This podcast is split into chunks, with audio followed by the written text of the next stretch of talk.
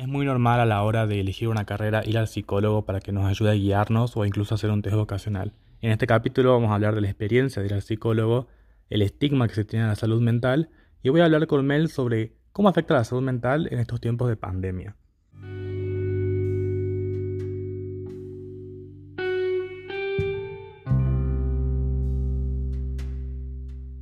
Hola Mel. Hola, ¿me escuchas? Sí, te escucho. Muy bien. Ah, perfecto. Ay, estoy nerviosa. ¿Cómo estás? ¿Cómo llevas la pandemia? Ay, no, terrible, terrible, terrible. Em, ¿Pero en qué ámbito? ¿Ah? Y en todo. Yo sé que tenías planes para este año que no se pudieron hacer. Comencemos por ahí. Sí, eh, había hecho una lista con objetivos y bueno, creo que hasta ahora ninguno lo, lo estoy pudiendo concretar. Un bajón, pero bueno, de a poco creo que hay que ir acostumbrándose a esta nueva normalidad porque si no nos quedamos muy estancados y creo que no vamos a avanzar más. Sí, la verdad que es un bajón. Yo también, esto lo habíamos hablado nosotros el año pasado, como en esta época, sobre los planes, los motivos. Y te había visto tu lista y era como re emocionante porque siempre cuando comienza un año es como que, bueno, tengo estos planes, los tengo que hacer. Y justo pasa esto que no pasa nunca, que es la pandemia. Totalmente, te, te, saca, te saca de quicio porque te coloca en un lugar donde no, no te habías pensado que ibas a poder estar. O sea, era impensado todo esto. Una era una situación sumamente bizarra, totalmente bizarra. Es muy bizarra, es muy apocalíptico, ¿no? Es muy serie de Netflix. Sí, no salir, los barbijos, que cantidad de muertos en la calle, es posta como el fin del mundo. Pero bueno, ves que a poco se va eh, pasando, ¿viste? Porque en algunos lugares ya se puede salir, hay una nueva normalidad. Sí, aparte yo creo que al principio, como era todo tan nuevo, era como que la gente tenía mucho más miedo, eh, no salía tanto. Y ahora como que hay muchos más casos que antes y la situación está un poco peor, bastante peor y veo que la gente se anima más. Creo que es eso que te decía antes de poder acostumbrarse, porque si no, creo que uno se estanca. Y bueno, obviamente con las precauciones que hay que tener, ¿no? Pero, pero bueno, hay que ver cómo avanzar. Sí, la verdad que de ahora en más va a ser totalmente otra vida. O quizás no, la verdad que nunca se sabe porque el mundo ha pasado por muchas pandemias y quizás las cosas no han cambiado tanto. Pero definitivamente este año va a ser recordado por todas las cosas que no se pudieron hacer, todas las tragedias y un antes y un después. Totalmente, totalmente. Yo creo que todos, todos vamos a poder eh, hacer cuando, no sé si va a llegar ese momento en el que podamos hacer lo que queríamos hacer este año, pero si es que se da la oportunidad, creo que, que vamos a poder pensar más en el hoy y decir tengo que aprovecharlo porque no sé si mañana lo tengo. Creo que eso es algo importante. Sí, totalmente. Eso estaba pensando el otro día de, a ver, yo el año pasado decía, el, año que viene voy a hacer esto, voy a hacer lo otro, no sé qué, y ahora que estoy acá en mi casa encerrado, digo, ¿por qué no lo hice? O sea, ¿por qué no lo hice? Ahora no puedo hacer nada. Y nunca sabes cuándo va a ser la próxima vez que lo podés hacer. Tal cual, es carpe diem. Eh, hay que vivir el momento porque porque esto es totalmente inesperado, nadie se lo hubiera imaginado. Y, creo que, que viviendo el día y disfrutándolo, no sé, creo que hubiera estado todo mucho mejor y sin hacer planes a futuro, sino planes en el presente, porque pensamos mucho en el pasado que nos hace muy mal, pensamos mucho en el futuro, que también nos hace mal, pero el presente creo que no le damos mucha bolilla y hay que prestar atención en eso. Pero, pero sí creo que hay que poner foco en el presente porque si no nos hacemos mucho la cabeza y eso también está mal. Bueno, justo como el programa, no te hagas la cabeza. Igual, hablando un poco del tema de este episodio y un poco con la pandemia, es que también te afecta mucho la salud mental, que es el tema de este capítulo. Sí, obvio aparte de que estamos atravesando una, pandemia de que mm, nos afecta a nivel físico, porque es una enfermedad física, eh, eso conlleva también eh, una enfermedad, no sé si enfermedad, ¿no? Pero un riesgo, un riesgo en la, en, la salud mental, que es, es bastante complicado. No todos, todas, todos tienen las herramientas para poder lidiar con todo esto. Y es complicado, es complicado. Sí, yo me siento muy mal sobre todo por esas personas que seguro ya venían con algún problema el año pasado o quizás lo tuvieron este año y se tienen que enfrentar a esto, que es como un baldazo de agua fría. Sí, yo justamente pensaba eso, las personas que, que la estaban pasando mal en cuanto a, a toda su salud mental, a todas estas problemáticas, digo, está súper agravado porque, a ver, yo creo que algo que a todos nos beneficia es que somos seres sociales y que eso nos beneficia un montón. Pero ahora, obviamente, estamos conectados por las redes, seguimos hablando con nuestros familiares, amigos, amigues, pero no es lo mismo que el contacto directo. Creo que esto ahora es una individualidad que antes capaz que estaba, pero ahora súper incrementada. Y bueno, las personas que son proclives a, tener enfermedades mentales, a tener este, su salud mental en riesgo, creo que la están sufriendo mucho más que aquellas personas que no. Sí, es totalmente cierto. Además, como dijiste antes, no todas las personas tienen las herramientas y además que es un tema súper tabú. O sea, la salud mental no se ve de la misma manera que la salud física. Tal cual. Yo creo que hoy en día la, la salud mental no está este, en una de nuestras prioridades. Porque, ¿qué es lo que más nos importa a nosotros? Lo que se ve, Em, cómo vemos, cómo percibimos al otro, cómo nos percibimos a nosotros, creo que le damos mucha más importancia, por ejemplo, al cuerpo que a lo que está pasando adentro nuestro, que, no es algo para mm, pasar por alto. Eh, y creo que sí, hay que hacer mucho foco también en la interioridad de cada uno, porque eso es primordial. Sí, haciendo un poco una línea de tiempo, Mel, me gustaría que me cuentes en qué momento vos sentiste que tu salud mental se veía deteriorada o se veía diferente cuando eras una niña? Em, bien, yo creo que, em, a ver, cuando era chica no me daba cuenta. No me daba cuenta, pero bueno, después pasé por la adolescencia, la adolescencia que es una etapa bastante, por lo menos en la mía, fue una etapa que me marcó demasiado. Creo que es muy importante igual esa etapa en cada uno, porque em, es como que te estás forjando como persona. Igual, creo que uno nunca termina de, forjarse totalmente como persona, pero ahí es cuando te empezás a cuestionar cosas, tratas de ir contra el orden establecido, eh, te pones a pensar más las cosas, a cuestionarlas, a tratar de buscar tu lugar, tu identidad. Y creo que más o menos cuando tenía 14, 15, no, cuando tenía 14, iba a segundo año y yo la estaba pasando bastante mal.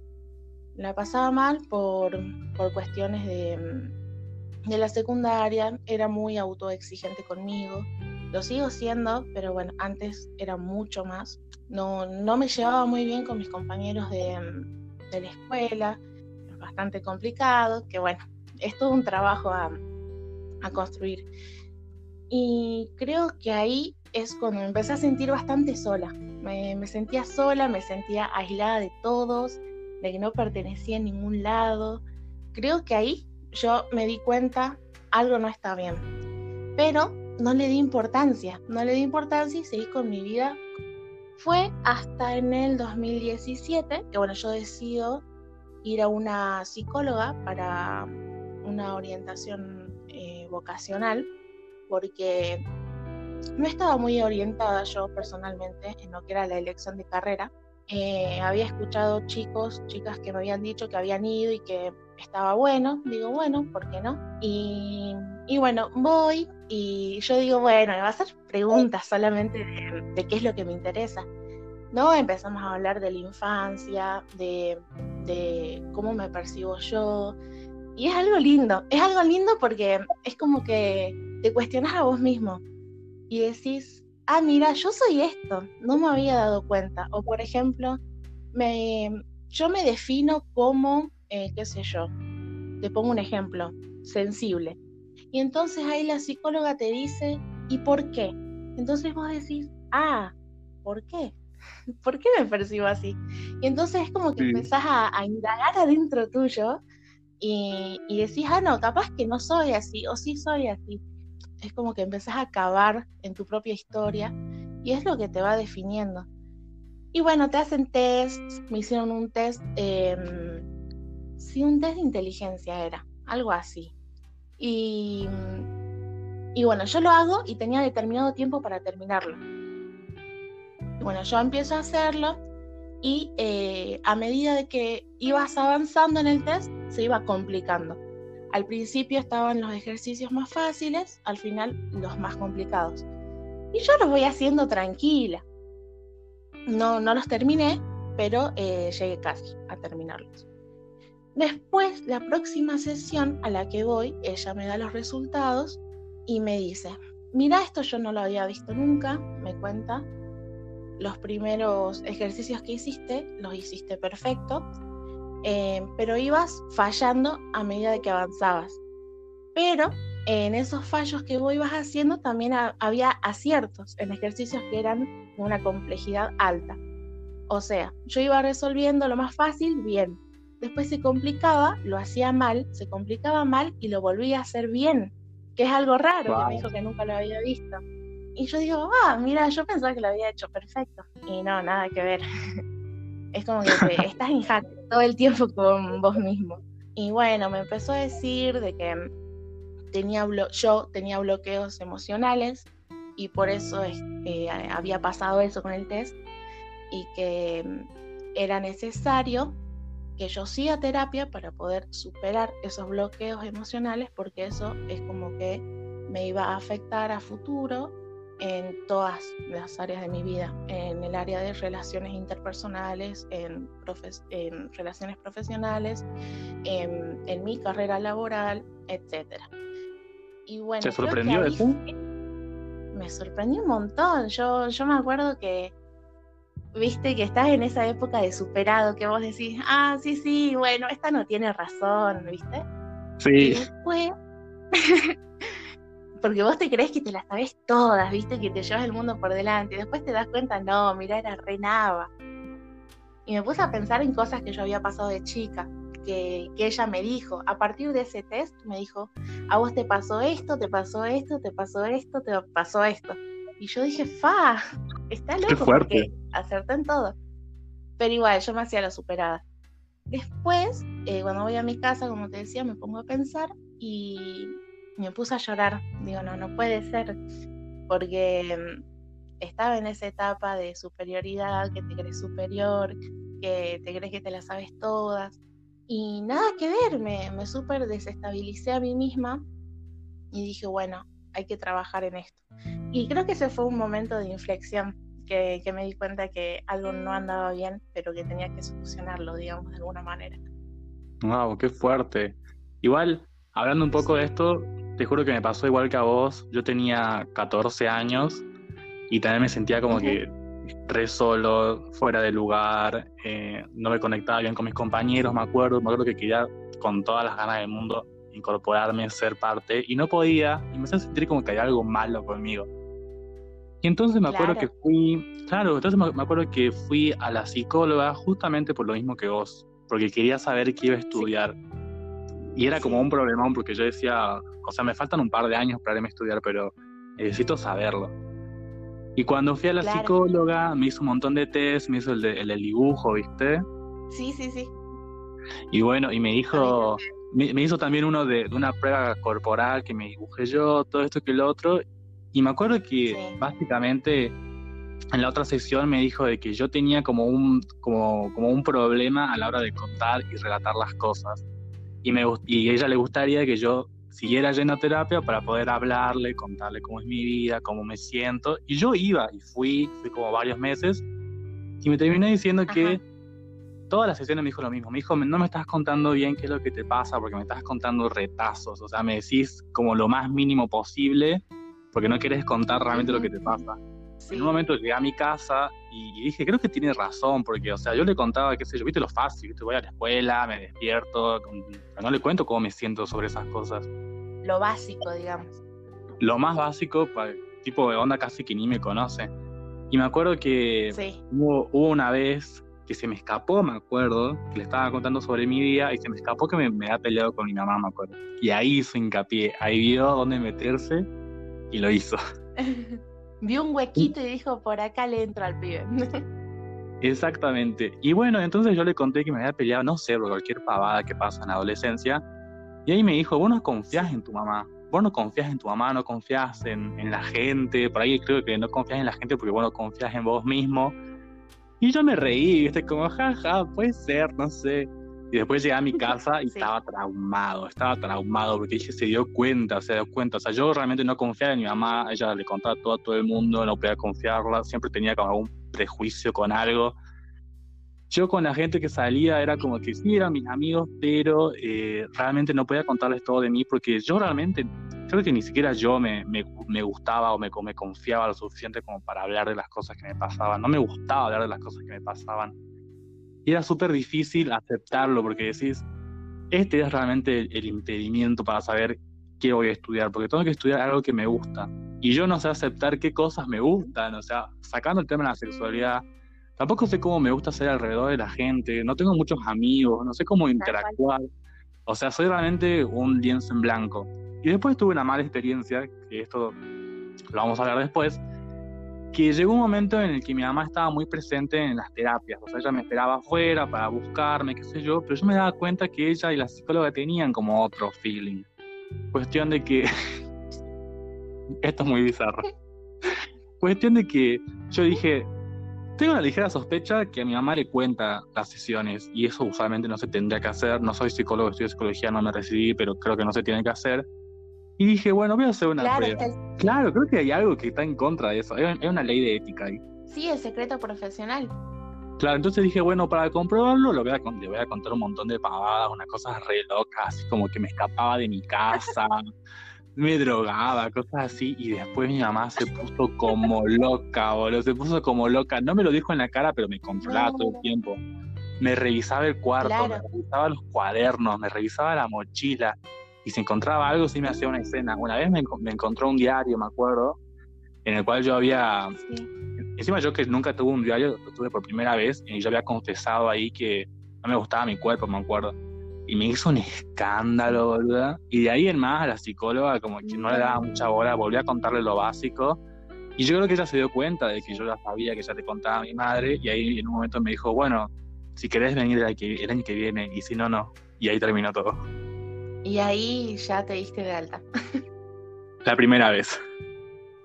Y sí, es complicado. La... Bueno, esta psicóloga que yo te cuento, la que fui, yo también tenía problemas en abrirme y, y contar todo, porque la conocí a mi mamá. Y es como que está bien, está el secreto profesional, pero no estoy segura de que no le va a contar.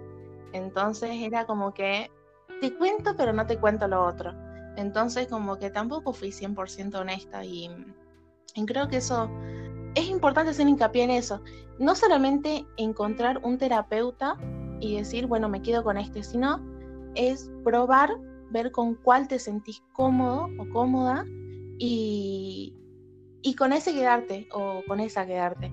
Porque si te sentís incómodo, si sentís que no podés hablar de todo, eh, creo que no es el indicado o la indicada, tal cual. A mí me pasaba, me pasaba con mi, con mi última psicóloga, que no vamos a decir su nombre, que yo fui hace dos años ya. Yo le fui a contar un montón de problemas que yo tenía, que me estaban pasando, qué sé yo. Yo básicamente buscando un poco de contención, porque sentía que en mi casa no me entendían.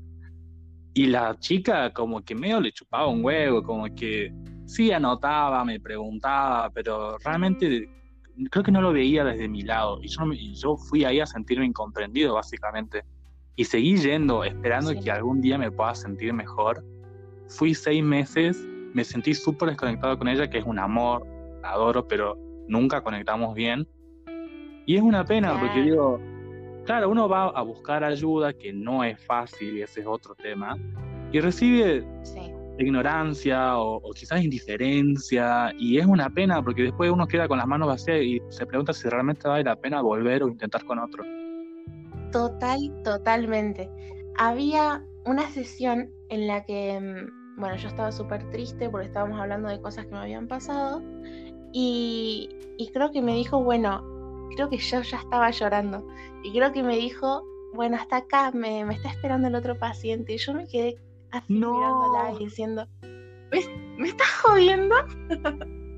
Eh, y creo que sí, eh, me dolió, me dolió.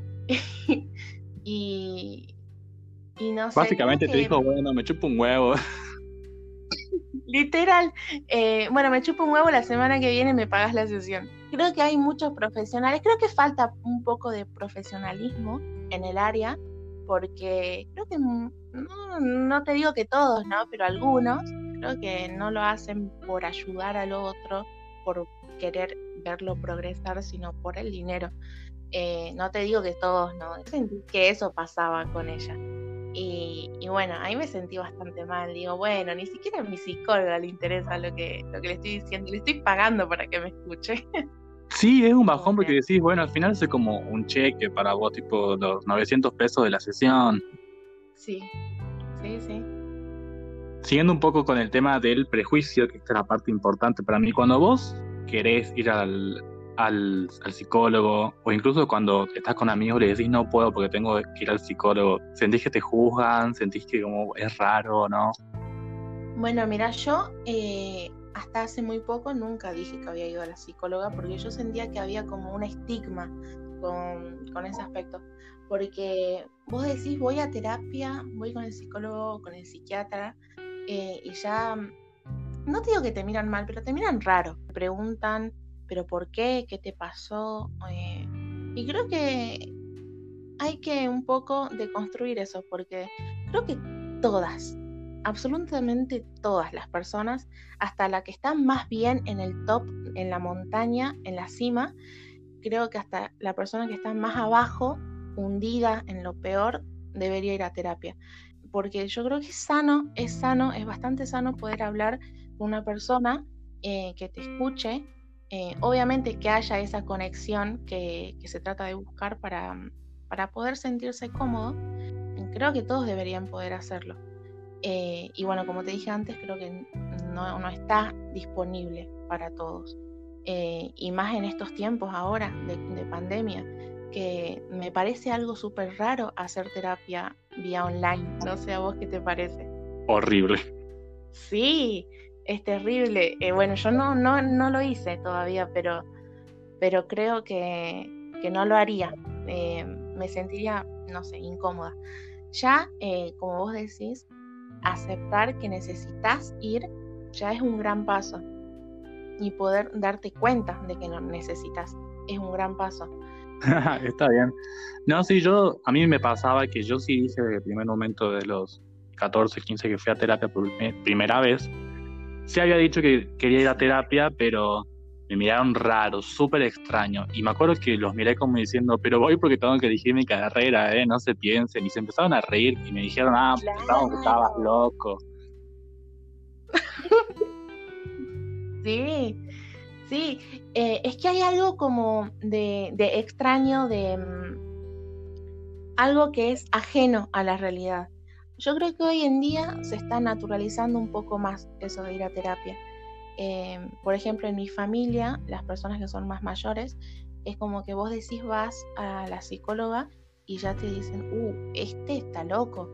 Em, creo que ahora, más en nuestra generación, se está, eh, está habiendo un poco más de apertura eh, en relación a este aspecto y creo que eso es algo bueno Sí, yo también. Siento que, la primera vez que yo fui tenía 15, 14 y la tercera vez que yo fui ya tenía 21. Y ahí cuando dije a, la gente que no solo estaba yendo a, terapia, sino que estaba tomando medicamentos con la psiquiatra, me entendieron muchísimo más, fueron más comprensivos.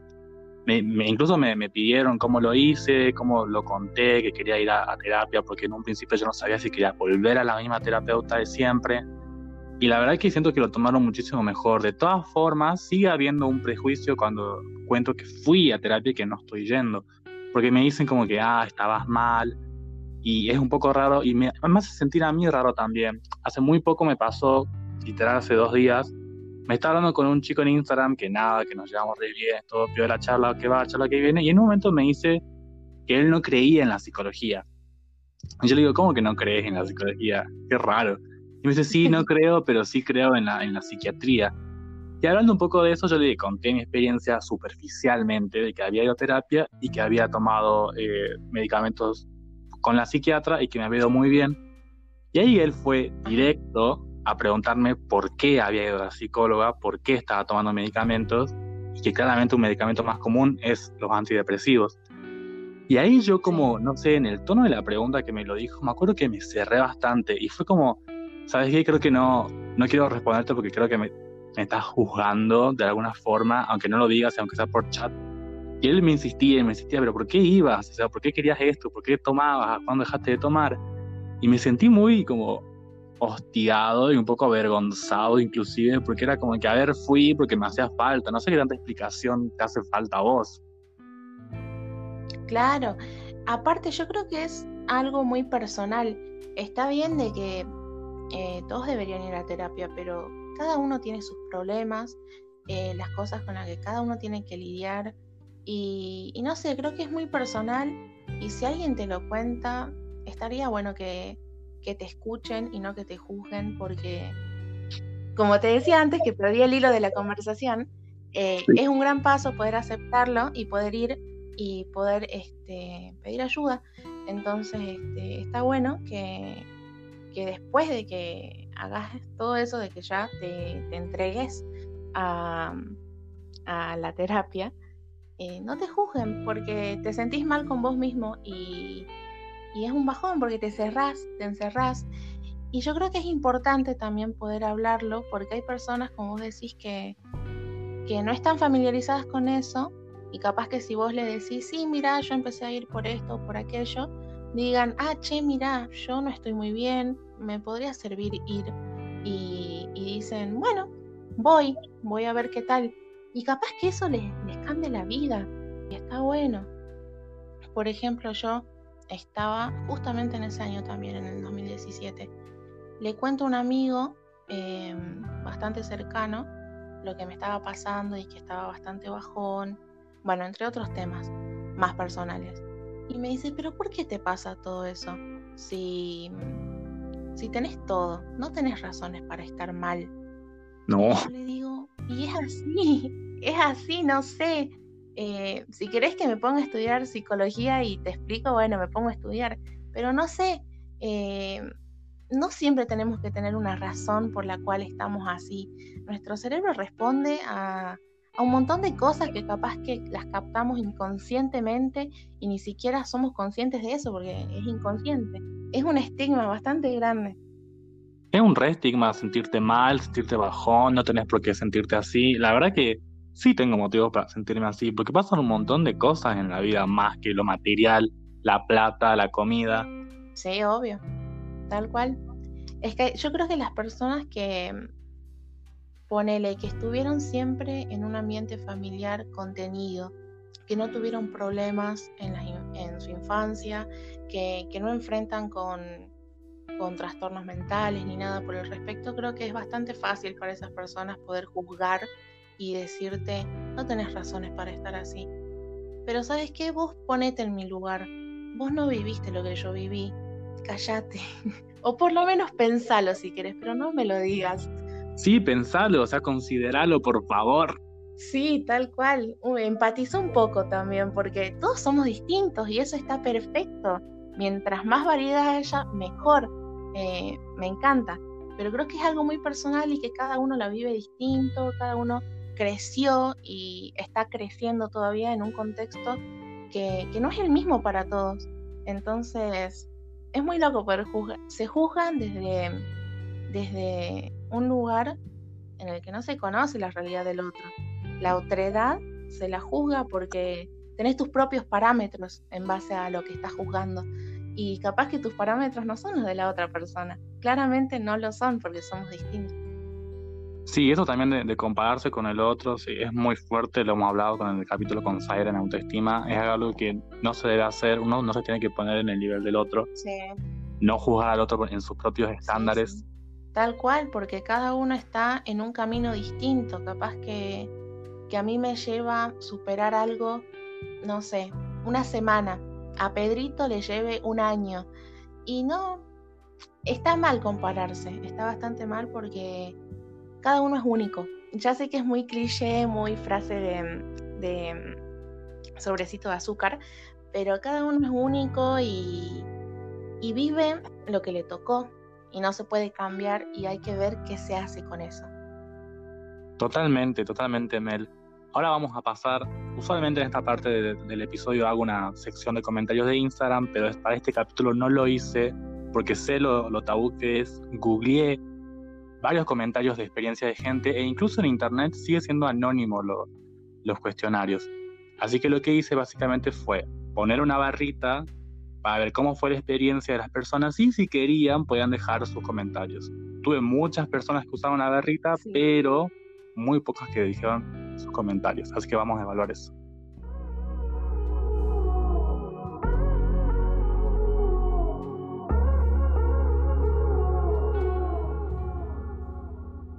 Vamos primero con los dos comentarios, que creo que un poco lo hablamos. El primero fue de Mara, que decía, la psicóloga me ignoró toda la sesión, que creo que lo hablamos hace rato.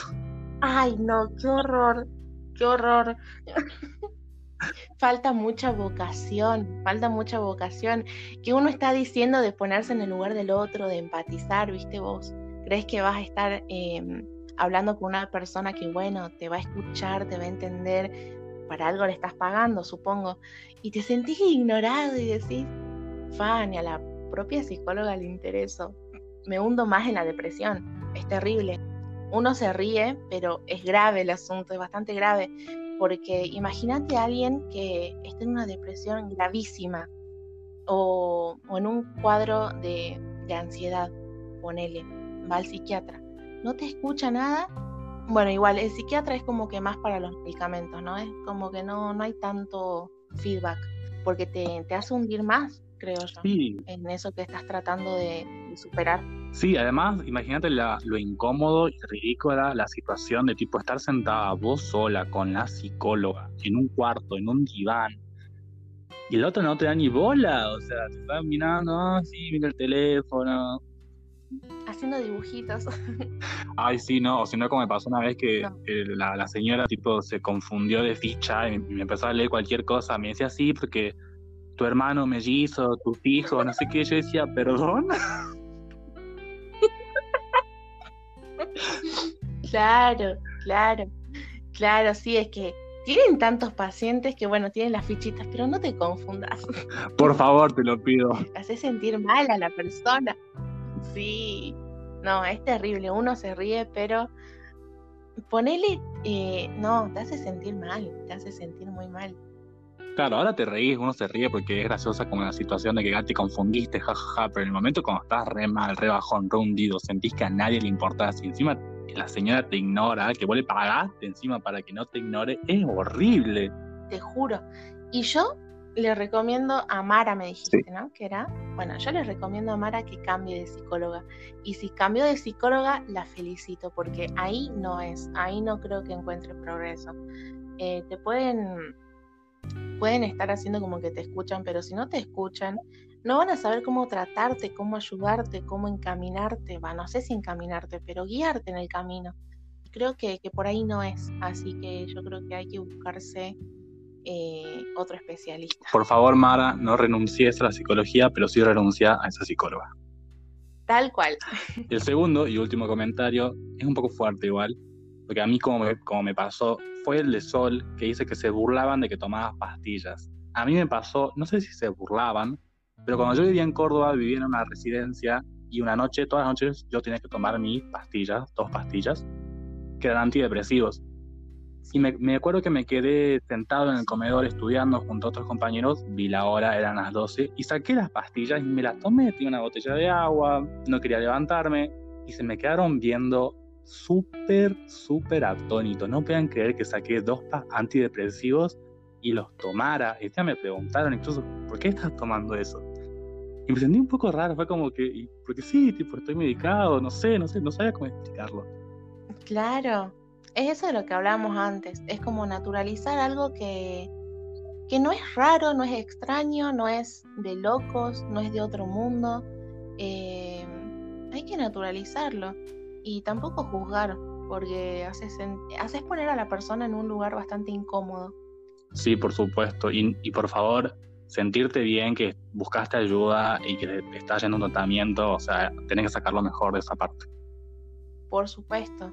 Es algo súper, súper valioso que, que haya buscado ayuda y que esté tratando de seguir adelante porque hay muchas personas que se rinden y no es porque no sean fuertes, sino porque soportaron demasiado, quizás no pudieron acceder a, un tratamiento. Y es súper valioso y, es súper es una cosa para estar este, orgulloso, está bastante sí. bueno. El resto puso una barrita para saber qué tan buena o mala fue su experiencia. La verdad que me sorprendió bastante, hablé que el promedio fue más tirando a mala que buena o regular inclusive, como que la mayoría tuvo una experiencia bastante eh, del 1 al 10, un 4. ¿Vos por qué crees que es tan mala la experiencia? Uy, a ver, no sé, es como decíamos antes que, que uno tiene que encontrar el terapeuta que este, se ajusta a uno.